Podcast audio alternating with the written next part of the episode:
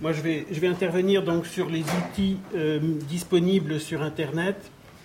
Et évidemment, ça, ne reste, ça reste qu'un outil et ça ne peut pas se substituer aux recherches plus traditionnelles en archives avec les contacts et surtout le, le contact des œuvres elles-mêmes. Alors, avec un cynisme que vous voudrez bien me pardonner, force est de constater que tous ces sites et toute la documentation induite fournit à l'historien, à l'historien de l'art, voire au sociologue, une matière euh, véritablement inédite, je dirais, et heureusement quelque part, euh, mais ça fournit une masse d'informations qui permet de connaître les collections, les collectionneurs à un instant T, et donc pour l'historien, pardonnez encore une fois le cynisme, ça fournit des instruments vraiment inestimables.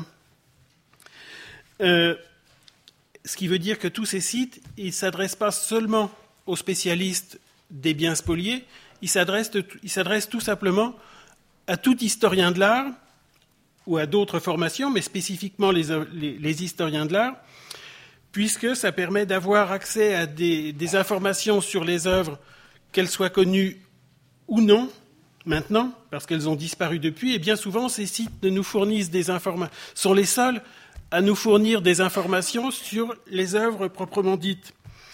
Et parfois, les catalogues raisonnés, aussi bien faits soient-ils, euh, font souvent l'impasse sur euh, euh, ces informations. Je vais en prendre deux exemples qui me seront fournis par le, site Rose Valland que vous connaissez sûrement, site dédié évidemment au MNR, puisque c'est là-dessus que vous allez trouver le répertoire des MNR dont vous avez déjà entendu parler depuis ce matin. On y a ajouté tout ce qu'on a appelé une documentation historique qui fournit des informations euh, sur le contexte général. Et on y a mis, par exemple, en partenariat avec Alain Prévet, qui est ici, qui est responsable des archives des musées nationaux, euh, toute une série de négatifs, si ça veut bien s'ouvrir, voilà, toute une série de négatifs euh, de vues prises pendant l'occupation par les Allemands eux-mêmes, pendant que les œuvres étaient au jeu de paume. Et vous avez, par exemple, sur cette salle-là, vous avez une œuvre qui est planquée tout à fait au fond, qu'on ne voit que partiellement, mais qu'il a été possible d'identifier par un autre site dont je vous parlerai tout à l'heure. Vous voyez, on retrouve la photo ici parfaitement accessible et lisible de l'œuvre qu'on voyait à peine tout à l'heure. Euh, donc on a, on a retrouvé euh, l'identité du collectionneur en question, M. Hamburger. Et cette photo est la seule, avec l'autre site, à fournir, une information sur cette œuvre qui, vous le voyez, on, l'a mentionné, est absent du catalogue raisonné, pourtant bien fait par ailleurs et irréprochable, publié en 2004. Donc vous voyez, ces sites concernant les biens spoliés fournissent des, informations qui sont vraiment de, première main. Je vais prendre un autre exemple pour montrer que les informations sur les biens spoliés ne sont pas toujours euh, utilisées euh, par les, auteurs. Je vais prendre ce tableau-là, par exemple. Alors, ces, photos-là, avec Alain Prévet, on leur a fait, subir euh, une anamorphose euh, pour essayer d'identifier les œuvres. Donc, voilà. Donc voilà le détail sur la, gauche et en grand la vue après anamorphose qui permet quand même une lecture de l'œuvre beaucoup plus facile. Euh, qui n'est pas irréprochable, c'est évident, mais ça permet quand même de lire l'œuvre et euh, il est tout simple de la retrouver dans le catalogue raisonné, sauf que l'auteur, et là encore le catalogue raisonné est, très bien fait, hein, ce n'est pas le problème, simplement, euh, nous, l'œuvre est indiquée comme dans la collection d'Elisabeth Wildenstein, et l'auteur fait l'impasse sur cette provenance à ce moment-là de l'histoire de l'œuvre, puisque vous voyez, on mentionne des œuvres, des provenances antérieure, postérieure, mais cette partie-là est complètement occultée, faute sans doute d'informations sur, sur les biens spoliés eux-mêmes. Donc, encore une fois, Internet ne, doit pas suffire. J'ai des problèmes. Voilà.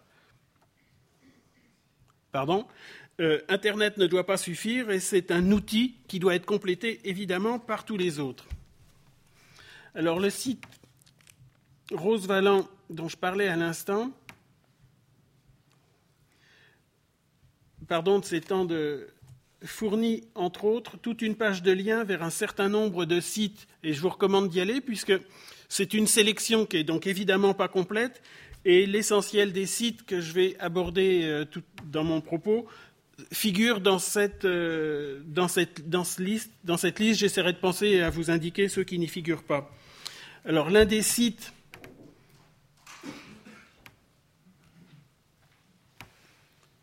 euh, voilà. L'un des sites Lost Art, Art, pardon, fournit une actualité, je dirais presque au quotidien, euh, concernant les biens spoliés fournit le, calendrier des, conférences, des colloques, des symposiums et des, nouvelles, des articles de presse, etc. Et au, centre, on a des choses plus fondamentales, comme vous voyez la, mise en ligne des archives de la galerie Knödler, ou un peu plus bas, la publication du rapport parlementaire dont on vous a parlé tout à l'heure et qui est disponible ici en ligne. Donc, sur Internet, on trouve, mais vous connaissez parfaitement les possibilités d'Internet, simplement, on y trouve euh, un certain nombre de références à des archives. Alors, l'un des sites les plus riches en la matière, puisqu'il fournit l'indication, euh, l'accès aux documents eux-mêmes, et quand je dis aux documents, c'est plusieurs millions de documents, puisque ce sont les archives fédérales américaines qui, pour cette période-là, sont disponibles en ligne et accessibles gratuitement euh, après euh, s'être inscrit sur le site. Donc, on peut, accéder à tous les documents sur les, biens spoliés. Vous voyez, il y a une entrée spécifique, Looted Valuables. Et l'intérêt, c'est que les documents auxquels on a accès, on peut les imprimer, on peut les télécharger, on peut euh, même régler la, la, luminosité. J'entre pas puisque là, il faut s'imprimer, s'inscrire, pardon.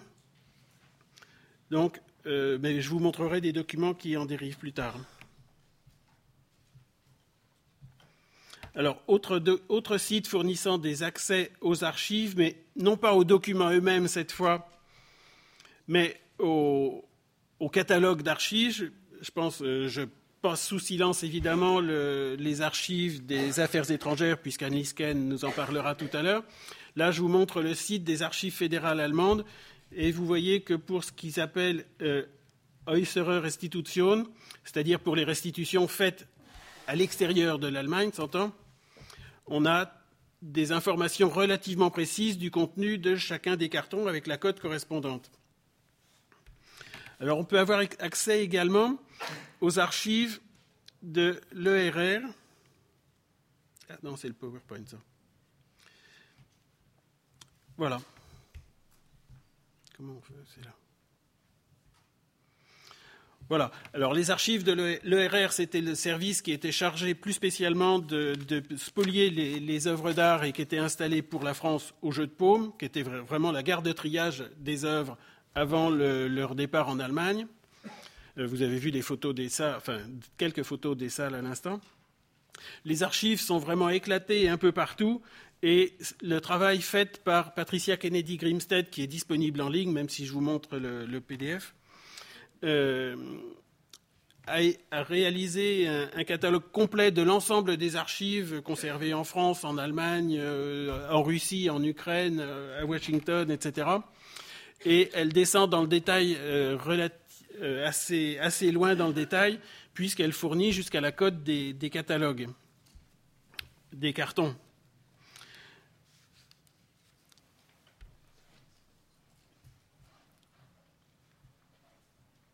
Alors, Internet peut vous permettre d'accéder. Il y a des sites qui vous fournissent des, répertoires d'œuvres. Alors ça, c'est le site allemand euh, Lost Art qui fournit des listes euh, d'œuvres euh, disparues ou non localisées. Alors, j'ai pris un exemple, Monet, qui va vous permettre de, de voir ce que ça peut nous donner. Donc, vous voyez, on a toute une série de tableaux qui apparaissent, euh, de ou attribués à, peu importe. Hein. et là, si je prends celui-là, par exemple, un peu au hasard, on se retrouve avec une notice concernant l'historique de l'œuvre, donc qui encore une fois n'est plus localisée maintenant, le nom du collectionneur à qui elle a été spoliée ou qui a été obligé de vendre sous la contrainte des événements, et on se retrouve avec un tableau, euh, une grenouillère de monnaie dont le thème est évidemment bien connu, sauf que cette version-là est parfaitement inédite. Et on la retrouve bien souvent même pas dans les catalogues.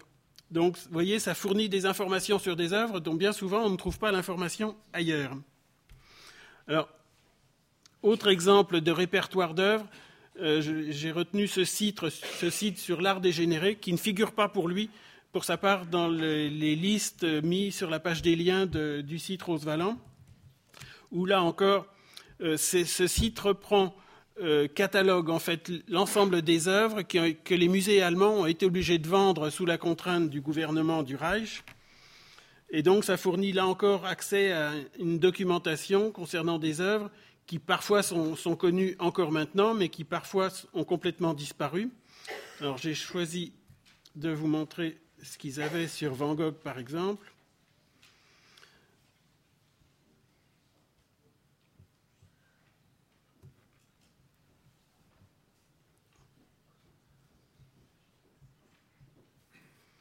Ah, bah d'accord. Bon, ben tant pis. Donc ça fournit accès à des œuvres euh, d'art euh, bah, moderne, on va dire. Beaucoup évidemment d'œuvres d'artistes allemands, mais il y a quand même un certain nombre euh, d'artistes français qui figurent dedans. Autre site vraiment essentiel, alors pour le coup, à l'historien, puisque c'est un site mis en ligne par le, Centre d'histoire de l'art de Munich, qui fournit euh, l'ensemble des, fichiers établis euh, à la fois à partir des archives du musée de Linz voulu par Hitler, euh, qui catalogue quand même 6700 fiches. ensuite, la collection Göring avec 4200 œuvres et celle de ce qu'on appelle le Collecting Point de Munich, puisqu'à la fin de la guerre, l'ensemble des œuvres retrouvées par les Alliés étaient centralisées dans un certain nombre de collecting point. Euh, le plus important étant celui de Munich qui était sous le contrôle des Américains. Et là, c'est pas moins de 170 000 fiches que vous allez trouver. Alors, pour la collection Göring, je vais là encore vous montrer, si j'y arrive, un exemple que je voudrais rapide quand même.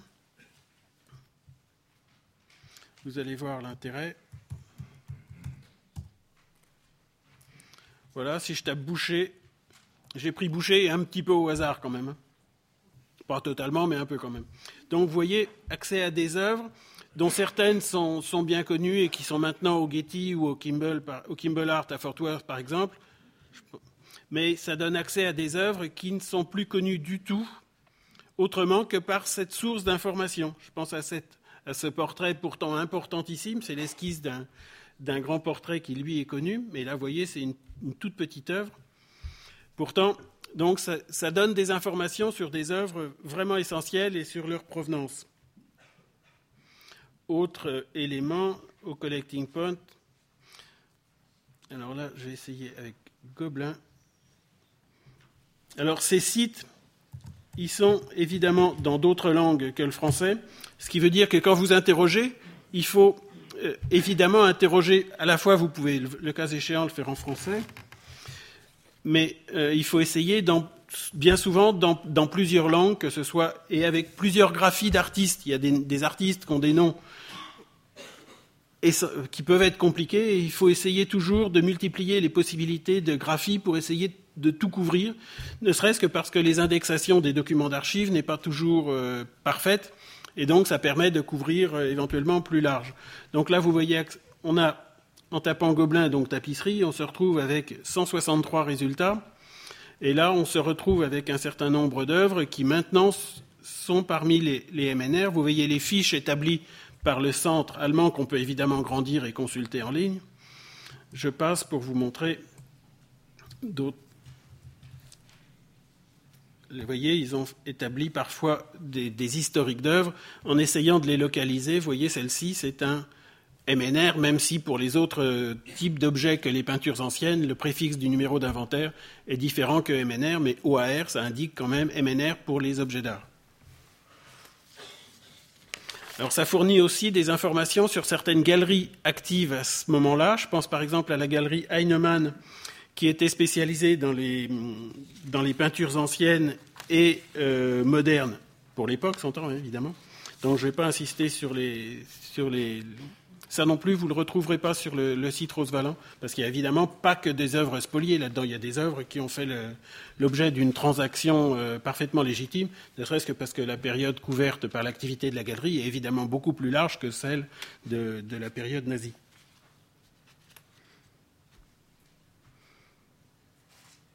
Alors, autre exemple de catalogue de galerie, c'est celui qui figure sur le site du Smithsonian euh, Institute, c'est les archives euh, de la galerie Seligman,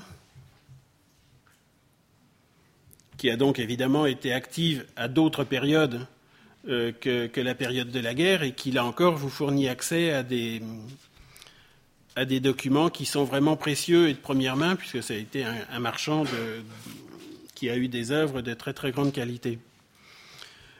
Autre exemple de site, euh, des sites de répertoire de collection et celui-là me, j'allais dire me plaît, ce qui n'est pas vraiment le terme, mais m'impressionne par sa richesse, on va dire ça comme ça plutôt, puisque euh, c'est le site des collections de Silésie, qui avant la guerre était en, Allemagne et maintenant se retrouve en, Pologne. Mais il y avait à ce moment-là, compte tenu de la richesse de la région à ce moment-là, euh, des collections qui sont vraiment impressionnantes par leur importance et par leur qualité. j'ai choisi de vous montrer une collection presque au hasard d'un certain Ismar Littmann. Donc vous voyez, là, il y a 18 peintures de, répertoriées, mais en, pratique, les collections étaient beaucoup plus riches que ce qui pouvait être en ligne, que ce qui, pouvait, ce qui peut être en ligne maintenant, puisque c'est un site qui est encore en devenir. Donc vous voyez déjà des œuvres vraiment importantes qui, euh, qui sont euh, dedans.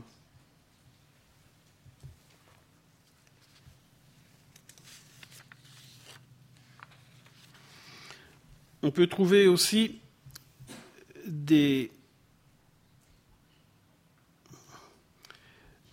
accès à des sites fournissant les, des journaux en ligne. Alors là, ça, c'est un site euh, qui fournit l'accès à des journaux euh, publiés euh, par la communauté juive en Allemagne. J'en ai choisi un un petit peu au hasard. C'est celui-là. Alors, ce sont des, informations qui sont évidemment beaucoup plus vastes que la seule histoire de l'art. Mais j'ai sélectionné une page de ce Zentralverein du 6, janvier 1938 qui, publie un article sur les, artistes juifs, les peintres juifs à Cologne, et il y a un, long développement sur le peintre Félix Nussbaum, et vous voyez qu'au-dessus, il y a tout un article sur celui dont vous arrivez peut-être à lire le nom en dessous de la photo, qui est euh, Adolf Goldschmidt, qui a été un grand historien de l'art. Donc vous voyez, on trouve là encore des, informations assez ponctuelles, et c'est vrai qu'il faut aller un, peu à la pêche parce que tout n'est pas indexé de façon parfaite, mais ça n'en fournit pas moins des, informations vraiment précieuses. Alors évidemment, sur Internet, vous trouvez euh, toutes les informations sur tout ce que vous pouvez trouver, euh, que ce soit sur Wikipédia ou ailleurs, j'insiste pas. Euh, je voudrais montrer maintenant quelques exemples de l'apport d'Internet dans l'instruction d'un certain nombre de dossiers. Je vais vous montrer un tableau qui, figure chez, qui a été découvert chez, chez. Je ne reviens pas sur les conditions. Vous en avez forcément entendu parler par la presse. Et je, vais vous parler de ce, tableau de, Pissarro, cette vue du, Louvre depuis le, le Pont Neuf. Et il se trouve que il s'agit d'un tableau qui a été spolié par l'ERR, que vous retrouvez ici. Donc vous voyez, c'est clairement le même tableau. On, peut toujours, on pourrait imaginer qu'il s'agit d'une autre version, sauf que quand on joue au jeu de cette erreur entre les différentes photos, on voit bien que les touches sont placées au même endroit et il n'y a vraiment aucun doute qu'il s'agit du, bon tableau, je dirais. Mais c'est vrai que c'est une question qu'il faut se poser, surtout quand on, pense quand on parle d'art ancien. Et ce site nous fournit le nom, l'identité du, propriétaire qui a été spolié. C'est un tableau qui a fait l'objet d'un échange euh, par le RR euh, avec d'autres œuvres, puisque l'art moderne de cette époque était, euh, disons, de l'art dégénéré, en tout cas contraire à, l'esthétique nazie. Et bien souvent, les œuvres spoliées récentes, modernes, ont été échangées contre des œuvres d'art anciennes il reste que euh, c'est bien souvent leur valeur marchande euh, qui, les, a sauvés de la, destruction, pas toujours d'ailleurs. Et donc, donc vous voyez que là c'est relativement simple de faire le lien entre un tableau dont on, ignore tout puisqu'il a été découvert chez, M. Gurlitt à Salzbourg, et c'est un tableau qui va donc euh, être restituable dès que possible. Autre exemple, donc vous voyez, là, ça c'est le, document qui fournit l'indication de l'échange euh, du tableau contre un autre d'art ancien. Ça, c'est un document qui se trouve justement sur le site des archives américaines que je vous montrais tout à l'heure. Alors, autre exemple, il s'agit d'un MNR pour le coup. Donc voilà. Euh, qui a été euh, restitué récemment, vous voyez, en mars dernier, parce qu'on s'est rendu compte que le tableau était passé dans une vente en 1935. oui, 35. Oui, c'est ça. donc, vous voyez la, couverture du catalogue et vous voyez ici la notice de l'œuvre dans le catalogue et la reproduction. Et là, on, touche du doigt l'un des problèmes auxquels on est tout le temps confronté dès qu'on parle d'art ancien, singulièrement en matière de biens spoliés, même si c'est vrai évidemment pour le reste, c'est que là, on a un tableau qui est attribué à lui Toqué, alors que il vous a pas échappé que là, j'avais mis simplement école, française, anonyme français 18e, parce que l'attribution à Toqué ne tient plus. Je pense que c'est plutôt d'un artiste allemand d'ailleurs, mais peu importe. Euh, et donc, on est toujours confronté à ce problème d'attribution dès lors qu'on parle d'art ancien. Autre exemple de bien euh, restitué grâce à Internet quelque part, mais pas seulement, mais en partie, euh, c'est ce dessin de, pardon, ce dessin de, Bertin qui se trouve dans les collections de l'école des beaux-arts, où il est entré avec la, la donation Mathias Polakowitz, euh, qui représente Apollon et la Sibylle de Cume.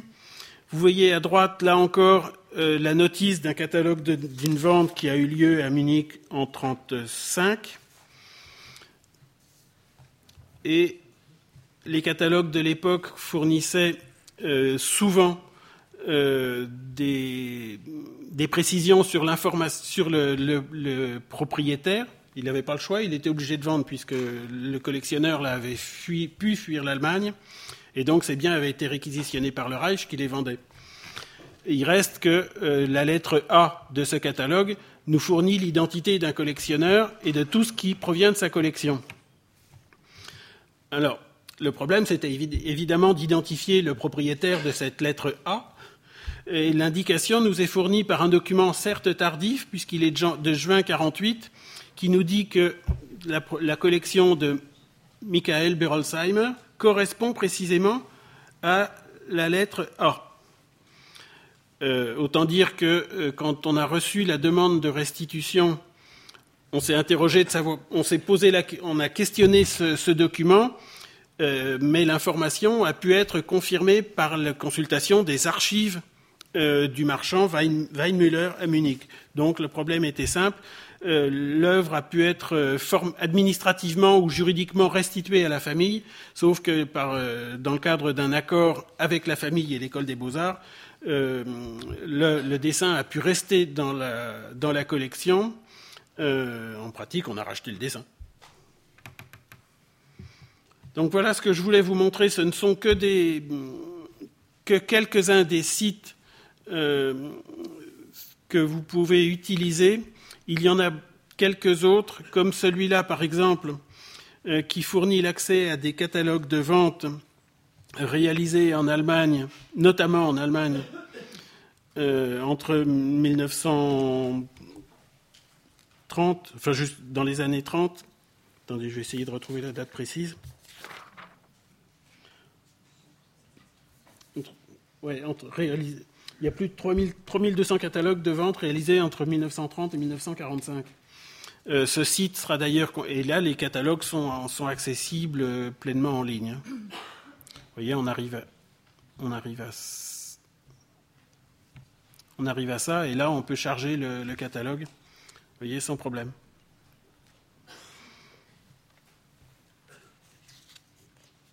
Donc, comme je vous le disais, Internet est un outil précieux, mais reste un outil qui ne doit pas se substituer à la consultation et à l'utilisation des autres outils, comme je le disais, les archives, la consultation des œuvres directement, etc.